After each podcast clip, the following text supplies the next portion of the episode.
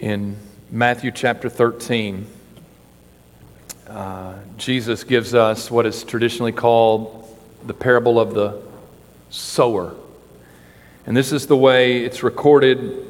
Actually, this is true in Matthew, Mark, and Luke. But in Mark's account, I'm sorry, in Matthew's account, chapter 13, verse 1, it says, On the same day, Jesus went out of the house and sat by the sea. And great multitudes were gathered together to him, so that he got into a boat and sat, and the whole multitude stood on the shore. Then he spoke many things to them in parables, saying, Behold, a sower went out to sow. And as he sowed, some seed fell by the wayside, and the birds came and devoured them.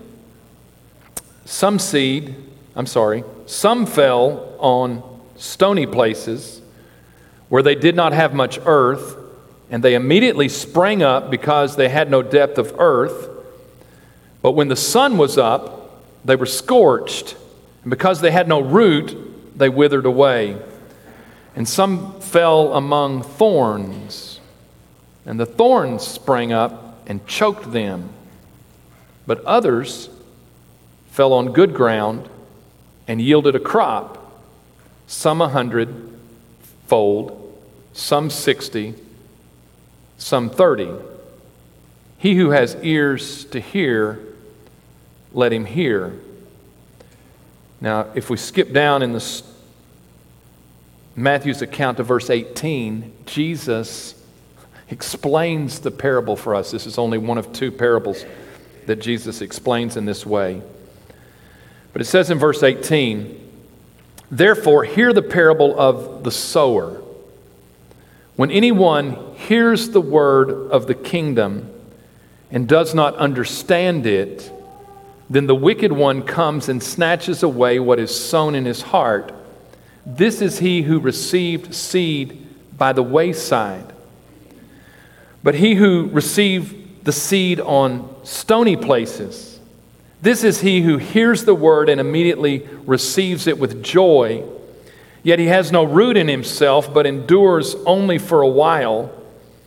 For when tribulation or persecution arises because of the word, immediately he stumbles. Now, he who receives seed among the thorns is he who hears the word, and the cares of this world and the deceitfulness of riches choke the word, and he becomes unfruitful. But he who receives seed on the good ground is he who hears the word and understands it, who indeed bears fruit and produces some a hundredfold, some sixty, some thirty.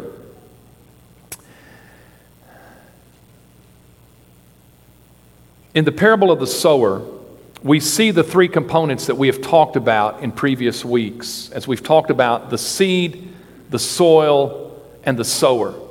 In the first three sermons, we have focused on the seed. But this morning, I want us to focus upon the soil because it is the focus of this particular parable. And, and many times, in fact, the words of Jesus himself, he calls this the parable of the sower. But I want you to understand that the amount of material that Jesus gives to the soils tells us that the point, the big idea of this parable is about the soil. And so we're making a progression here as we look at the agricultural parables of Jesus, as we talk about what it looks like for us to be sowers of the seed.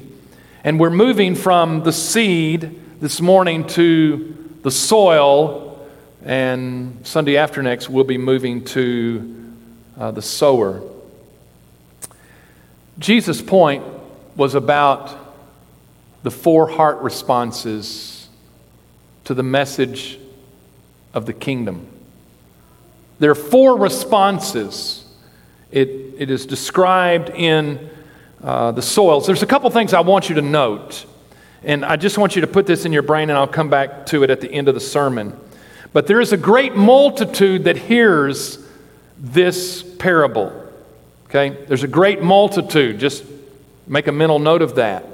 Actually, Mark's account tells us that uh, between verse 9 and verse 18, Jesus goes privately with the disciples. Okay?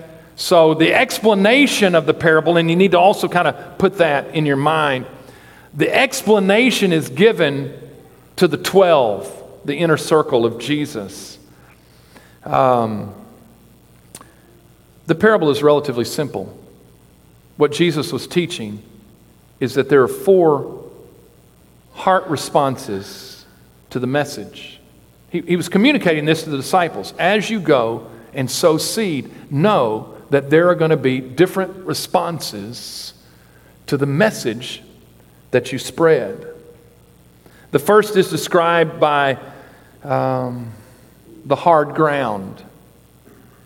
Uh, this would have described the footpath between fields that had been walked by life and had become hard. And so that as the sower goes out and sows, some of the seed um, is scattered upon the footpath, but because it's hard, it cannot penetrate, therefore the birds come and eat it. Jesus said this is what happens to the person, this is the first response, whose heart is hard and their mind is closed, and the word has no effect in their lives. The enemy, Satan, comes and snatches it. There's no effect, there's no result in that seed that is scattered. Uh, the second is described as stony places. And the idea here is not uh, so much that there are, there are rocks in the soil. What is described here is there were, there are places where there was bedrock, that there was a thin layer of uh, soil. I know, Brother Daryl's a little too much at times, Adeline. I'm sorry. Um, but in this second one, there's just a thin layer of soil on top of, of bedrock. And so the roots cannot go down, but it springs up. But the problem is because there are no roots, when the sun comes out and drought comes, the plant withers. Jesus describes this second response as people who are shallow or superficial in their commitment, maybe an initial positive response, but there is no depth to them. So you have those first who have hardened hearts, whose minds are closed. You have those who have maybe an, an initial positive response to the message of the gospel, but because there is no depth, that they do not last. The third he, descri- he describes as those seeds that were sown among the thorns, that even though they sprang up, that those thorn bushes uh, choked them out.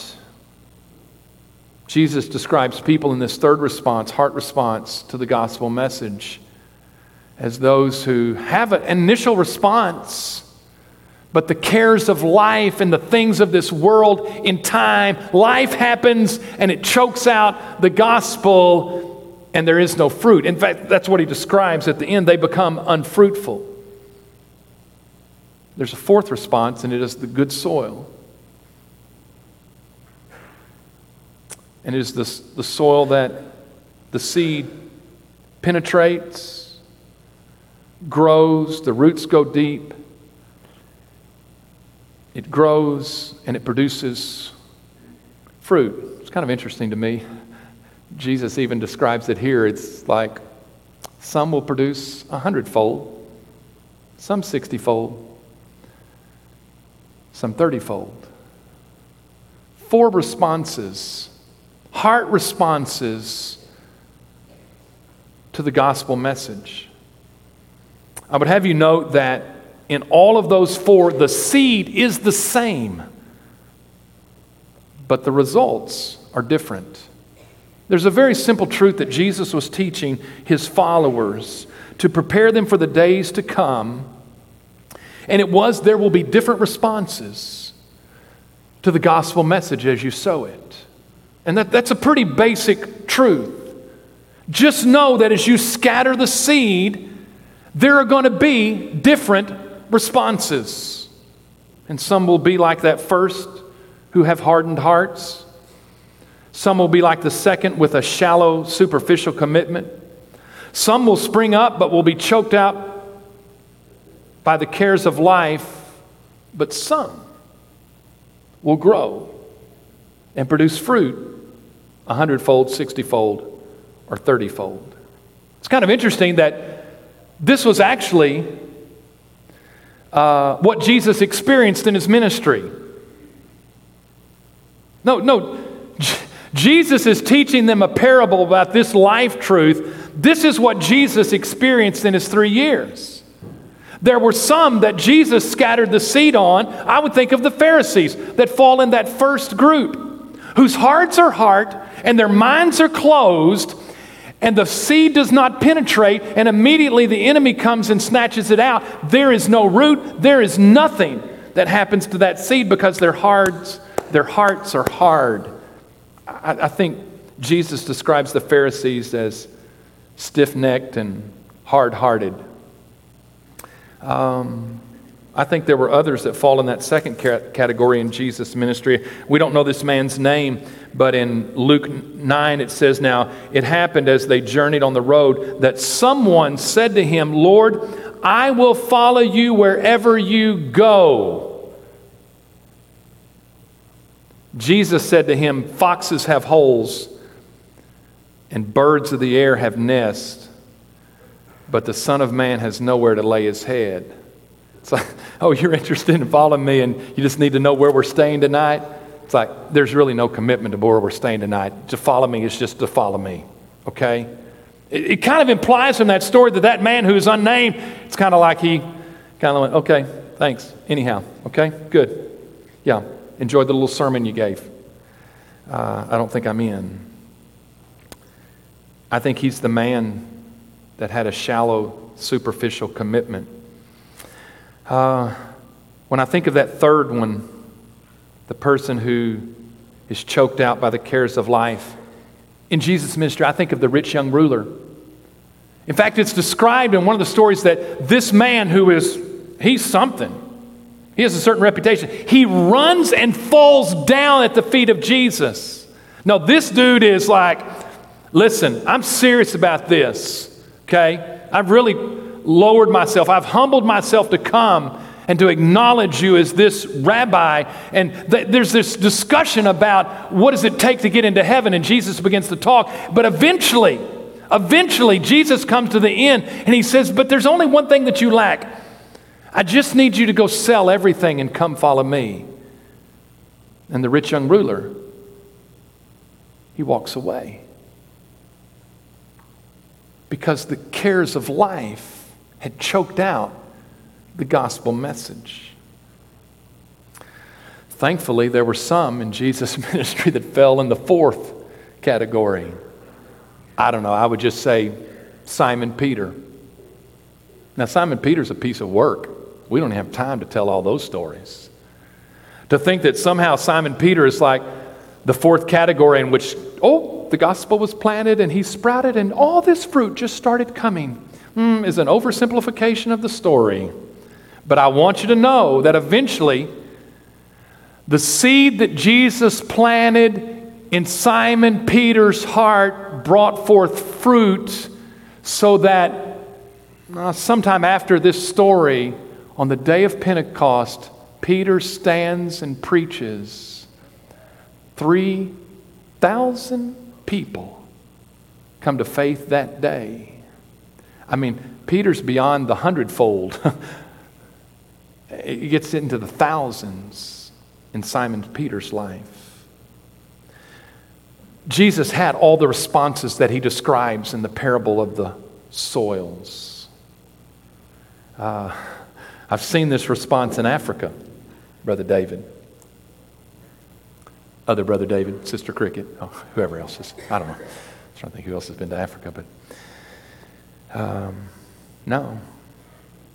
All of us have sat in that circle at night and we've storied for several hours and we've talked about the scripture and Jesus to come to the end of that time and to begin to press for a decision. And the interesting thing is they may not know a lot, but they began to sense the pressure that there has to be a decision made. And all of us that have been have sat in that circle, and it will come down to that point, and literally there will be people who have sat there all night. As you begin to press for commitment, will just stand and they will walk away out of the circle into the darkness. There will be some sitting in the circle that will laugh. There's another African response. I don't even Oh, Mariah, I'm sorry. I, am probably, I start calling names, I get in trouble. Um, Chelsea, sorry. Thank you. I'm sorry. I have to, yeah. Um, there's an African response when the Spirit is working on them. They, they inhale. I, I can't even, it's, and um, I'm saying I've seen it. I've seen it as we share the gospel in Africa. I've seen these responses. I've seen it in my ministry. I don't even have time to tell stories today of those four uh, soils. But I, I, think of people that uh, fall in all four of those categories different heart responses to the gospel. Jesus taught his disciples that. Um, there's going to be a different response to the gospel. That, that's kind of the, that's the truth. That's what, that's what he's teaching. The question then becomes today what, what, what, what were the disciples supposed to do? Okay, Jesus, I get it. People are going to respond in different ways. What does that mean? What does that mean for us today? How do we respond to that truth that there's going, even though the seed is the same, there are going to be different responses and different results? Well, I think, I, can, I think we can eliminate some of them. One of them would be that, well, listen, if I'm out sowing seed and three of the four aren't going to bear any fruit, then I'm just giving up. I'm, I'm not going to cast any seed. I think sometimes that happens to us as Christians. We get the three out of four and we say, well, the results aren't there. This really isn't working. I think this is just a statement of reality and truth that Jesus said, just know as you go. Know it was true for me, Jesus is saying. That three of the four aren't going to amount to anything. Obviously, the response of the disciples was not just to give up. I would say, secondly, uh, and I'm going to have to convince you of this one. I don't think the response to this, hear me, is that we have to choose where we plant the seeds. Stacy, I'm sorry. Sorry, I'm, I'm seeing all these African people up now. Sorry. Alexa, is that you up there? I'm sorry, we got all kinds of Africa people up here. Um, who? Kim, where's Kim? I'm sorry. See, this is, yeah, this is not in my notes. This is where I get in trouble. Amy, you're supposed to, no. Yeah, she, she's saying, no, you're going to have to, you're to have to take that one on your own. Um, I, I don't think the point of the parable is, oh, we have to decide what the good soil is and just make sure that we don't plant the seed anywhere but in the good soil. And here's the problem. Here's the reason I say that because then we become the judge of people's hearts. And, and quite honestly, we can live life long enough that we can look at people and we can say, well, yeah, their heart is hard. Uh, they're very superficial in their commitment, or they got so much else going on in life, this is never going to work for them. But let me tell you this only Jesus knows what is in someone's heart. And, and I don't think he was teaching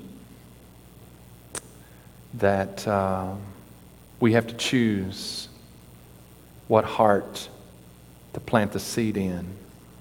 I, I would say one other thing is that uh, in the story, the direct application to us is that we are sowers. Let me make this point. We have to be careful that we don't press a parable uh, too far in its symbolism. And, uh, an allegory Every element of an allegory has significance. A parable has one general truth, and I believe that one general truth for the parable of the sower or the soils is that there's going to be a different response to the gospel. I would say this though we are not farmers, we are sowers. Let me ex- describe that. There might be one approach that you say, well, what this parable is teaching is we have to be the one who till up the soil, we have to eliminate the rocks, we have to eliminate the, reed, the, the weeds uh, the thorn bushes that are choking out life. The only theological problem I have with that is that Daryl Smith does not have the power to change someone's heart condition. I don't. But God does. I, I can, I, I look at this theologically, and I've thought a lot about this this week. I do not have the power to determine whether someone's heart is hard, or their commitment is shallow, or they have thorn bushes in their life that are choking out the plants. It's not my job. It's not my responsibility. It's way above my pay grade to change someone's heart condition. Here's what I want to say to you today. We are not judges of the soil, we are sowers of the seed. We are not judges of the soil. We are sowers of the seed.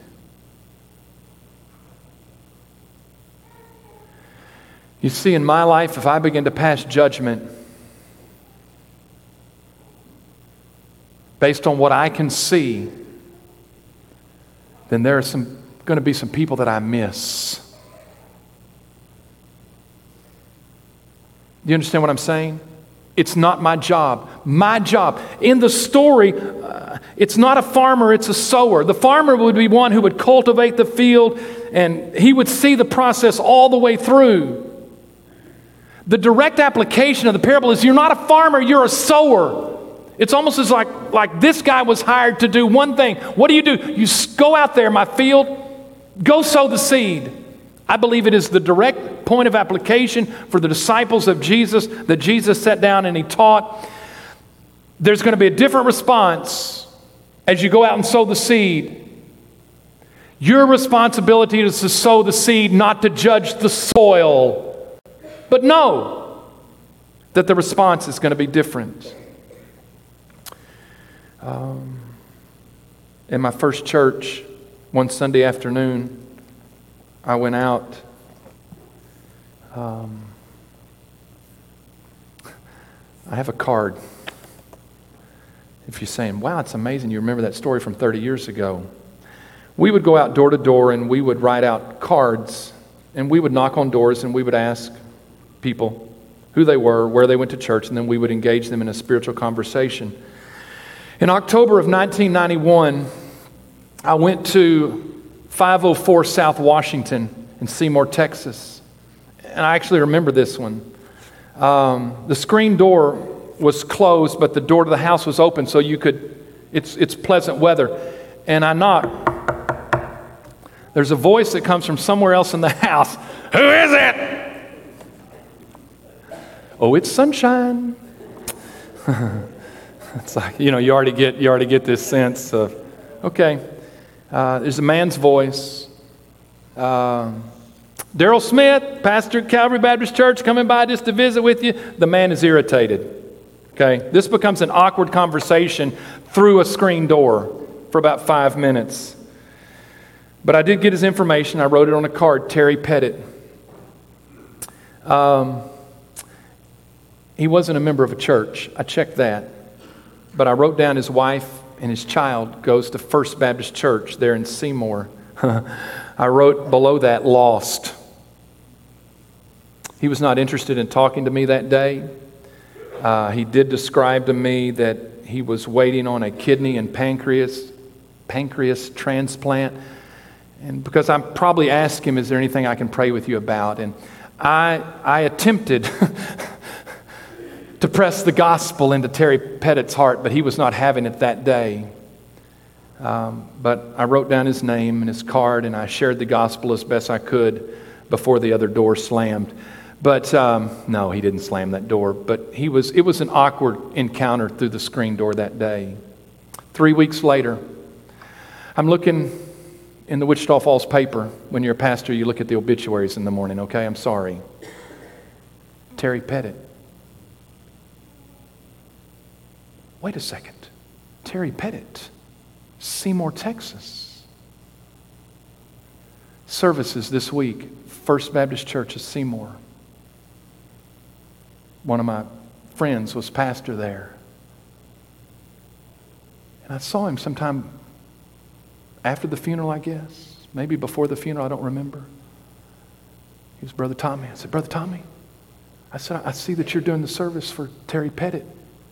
I, uh, I said, it's strange, but three weeks ago, I went by his house and his, it, he was the only one home, and we had this conversation. And uh, this is what Brother told, Tommy told me.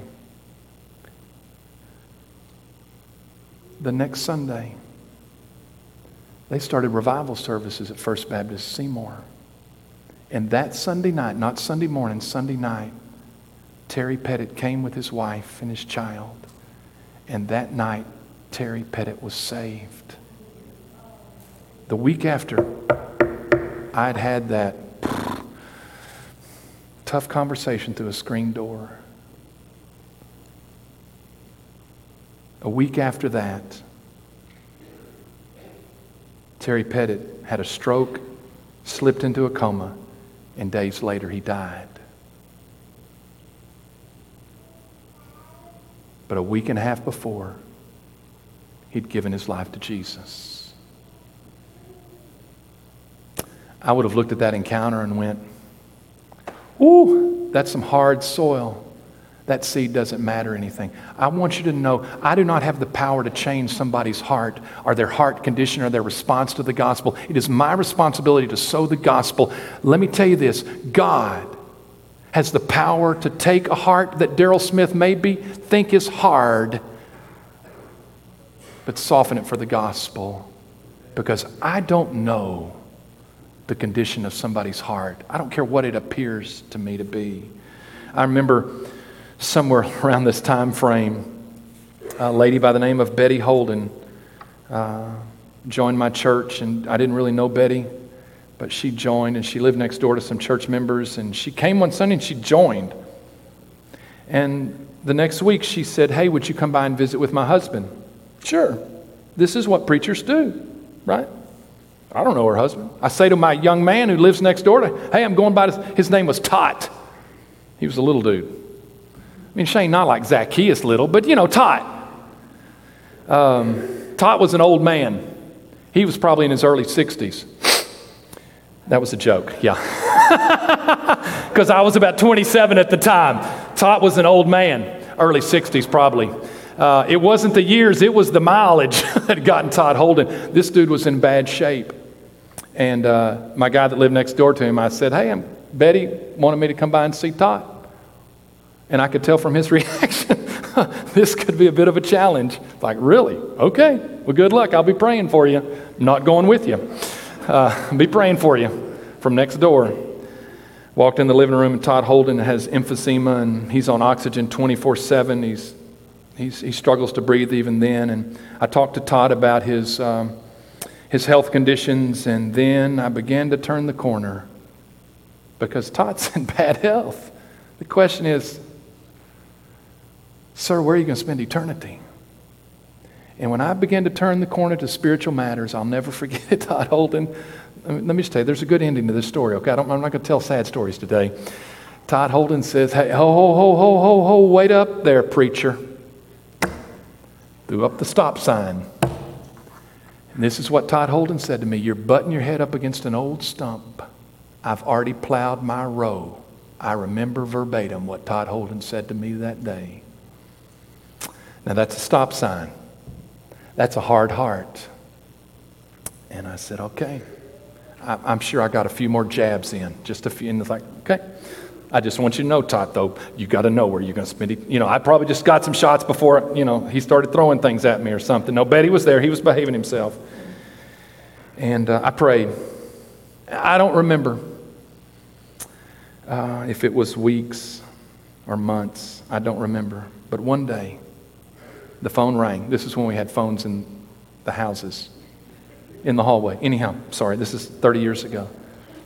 Betty Holden on the phone. She simply said to me, Brother Daryl, Todd's ready. I said, I'll be right there. Had the opportunity to go to their house again, to that hard heart. Todd was ready. Uh, gave his life to Jesus that day. Um, baptized the next Sunday. That's a whole other story. Um, Todd Holden in oxygen, with an oxygen tank going into the baptistry. But anyhow, bless his heart. But let me tell you, it made an impact on Todd Holden's family, our church, and our community. Todd died within the year. I'll introduce you someday when we get there, okay? And I close with this. There was a Sunday morning also in Seymour. I just thought of Seymour Calvary Baptist stories. I, I'll close with this, but in that church there were only there were three sections. There wasn't a middle aisle, and so when I gave the invitation, I stood there, but people stood and I couldn't always see. And as far as I could tell, nobody was coming. And so I closed in prayer. But as I slipped out to go down this aisle, to go to the back door, which we did back in those days, there is an old man with a cane walking back. And when somebody left, I didn't know this old man. Now, he was really an old man. He was 86, okay? Ben Jones. Uh, somebody told me that last verse in that invitation, Mr. Jones slipped out and he began to make his way, but he was, he's old. He was on his cane, he was walking. I'd never seen this man before. And I closed in prayer. He's trying to get back to his feet, but he's so slow. I'm I pass him on the aisle. I'm thinking, oh, you talking about pastor fail? Oh my. But that morning, Ben Jones, 86 years of age, and his wife, we sat down after church 86 years old. I need to make my peace with God. And Ben Jones gave his life to Jesus that day, was baptized the next Sunday. I say all that to say we are not judges of the soil, we are sowers of the seed. There are going to be different responses. It's not your responsibility, not your job. Sow the seed. And what may appear to be hard hearts are those whom the, which the gospel will have no effect as far as we can tell, may be the very ones that God will take because God is the God who changes hearts. He changed the hard hearts to those who are good soil. He changes those who have a shallow commitment to those that the gospel goes deep into. And he takes those who have been raised among the thorn bushes to outgrow those thorn bushes and produce fruit. Amen. Amen. If you'd stand with me this morning, I want to close in prayer. Thank you for being here today. We almost got out on time. It was real close. We just didn't quite make it. Uh, but I'm going to pray. No announcements at the end. You have a wonderful day. Love you, mama. Father, today we uh, thank you for the gospel that was planted in our hearts, many of us by our mamas. Uh, and Father, I pray that as it finds the good soil of our hearts, that it would produce more seed. Father, I pray that we wouldn't take that seed and keep it to ourselves, but day by day, in our circles of influence, that we would scatter that seed And Father, you would bring about the miracle of producing new life. So, Father, help us to be faithful. And we pray it in Jesus' name. And all God's people said, Amen. Amen. Thank you.